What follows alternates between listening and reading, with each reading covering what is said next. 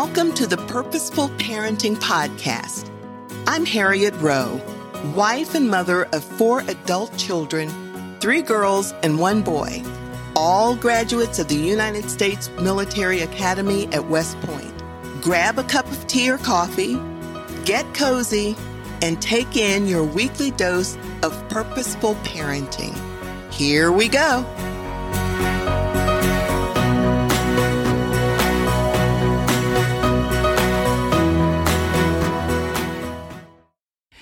I mentioned last week that I wanted to share another miracle story with you. Actually, I want to share two. One is a personal story, one that I am close to. And the other is another true story, and it's about a girl, eight years old, and her name is Tess.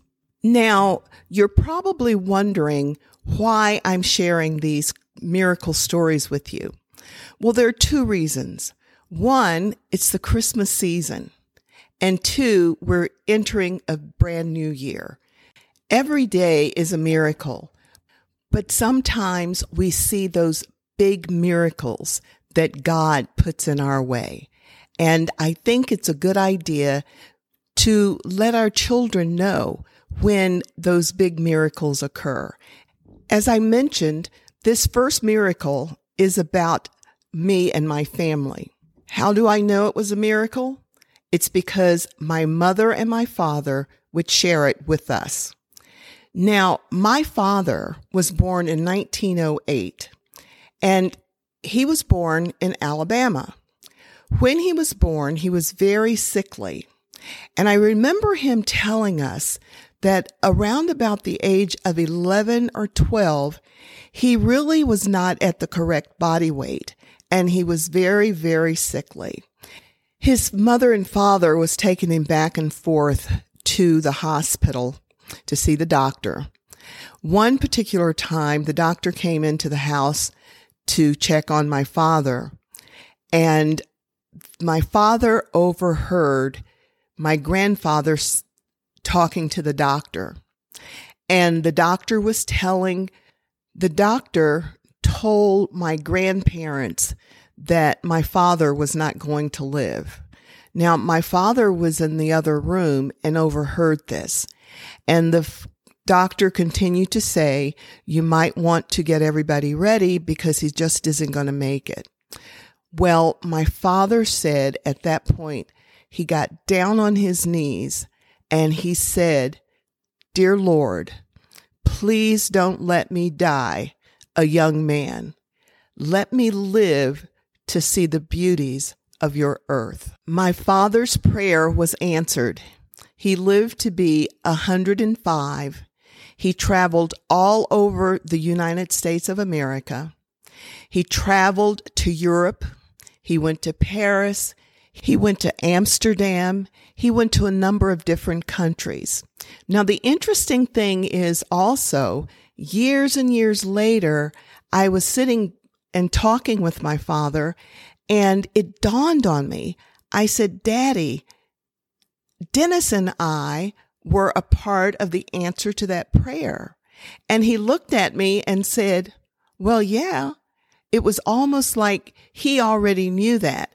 And you see, the reason I say that is because in the process of answering my father's prayer, God put Dennis and I in a position where we sent for him a couple of times for him to travel throughout Europe. He was, came to see us when we were in Germany and he came to see us when we were in Brussels and he went all over Europe. Once again, my father's prayer was answered. God answered my father, Reverend Moselle Myrie Sr.'s prayer. And my father served God and honored God in everything he did. This next story, again, a true story, is about a dollar and 11 cent miracle. You see, Tess was a precocious eight year old girl. When she heard her mom and dad talking about her little brother, Andrew, All she knew was that he was very sick and they were completely out of money.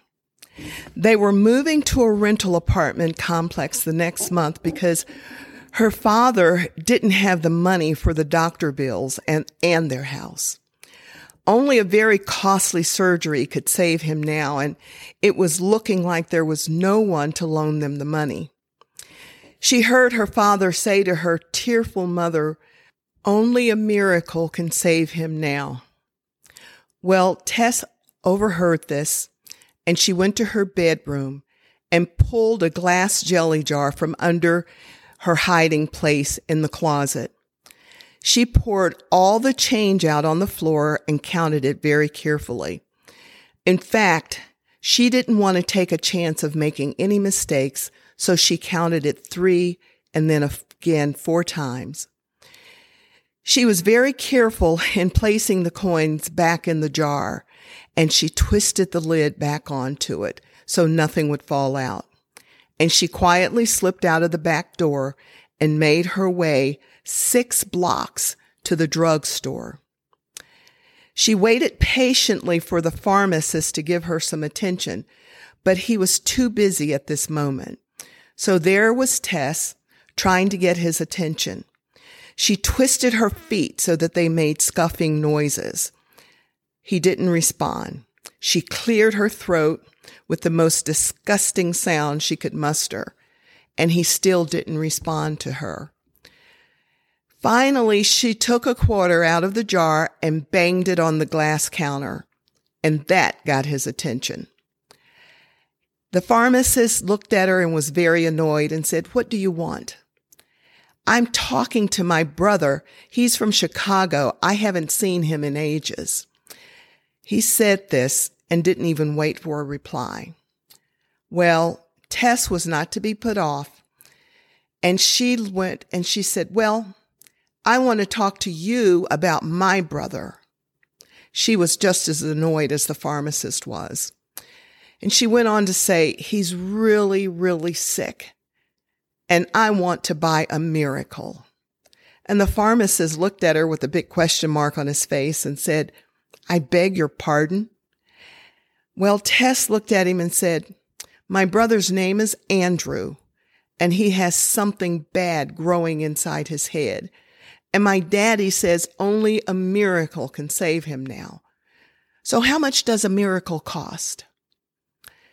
Well, the pharmacist looked and he felt a little sorry for the Tess at this point, and he said, We don't sell miracles here, little girl. I'm sorry, but I can't help you. The pharmacist was starting to soften a little bit, and Tess was not about to give up. And she said, Listen, I have the money to pay for it. If it isn't enough, I will get the rest. Just tell me how much it cost. Well, the pharmacist's brother was listening to all of this. He stooped down and asked the little girl, What kind of a miracle does your brother need? And Tess had big tears in her eyes at this point, and she said, I don't know. I just know he's really, really sick. And mommy says he needs an operation, but my daddy can't pay for it. So I want to use my money. How much do you have? the man from Chicago asked.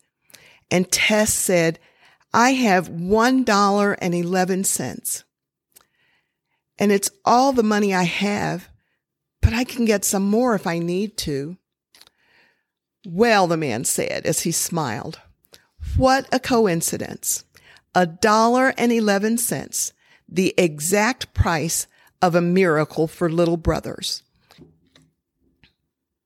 He took her money in one hand, and with the other hand, he grasped her mitten and said, Take me to where you live. I want to see your brother and meet your parents. Let's see if I have the kind of miracle you need. Well, that well dressed man was Dr. Carlton Armstrong, a surgeon specializing in neurosurgery. The operation was completed without charge, and it wasn't long until Andrew was home again and doing well. Mom and dad were happily talking about the chain of events that had led them to this place. Her mom whispered, that surgery was a real miracle. I wonder how much it cost. Well, Tess overheard this and she smiled. She knew exactly how much a miracle cost. $1.11 plus the faith of a little child. Parents, can you see why it's important for children to expect miracles? Do you see why it's important for you to teach your child that God answers prayers and we just have to know that he will answer them his way, not necessarily the way we expect them to be answered. Miracles happen. Have a sense of expectancy and teach your child to expect answers to their prayers. Pray with your child and share with them how God answers your prayers. And yes, remember to parent on purpose.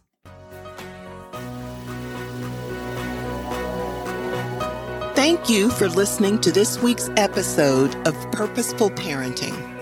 For more tips on parenting, or if you would like to reach out, please visit me on harrietrowe.com and follow me on Facebook, Harriet Rowe. That's Harriet with two T's. I look forward to grabbing a cup of tea or coffee with you next week. Feel free to invite a friend. Until then, this is Harriet Rowe reminding you to parent on purpose.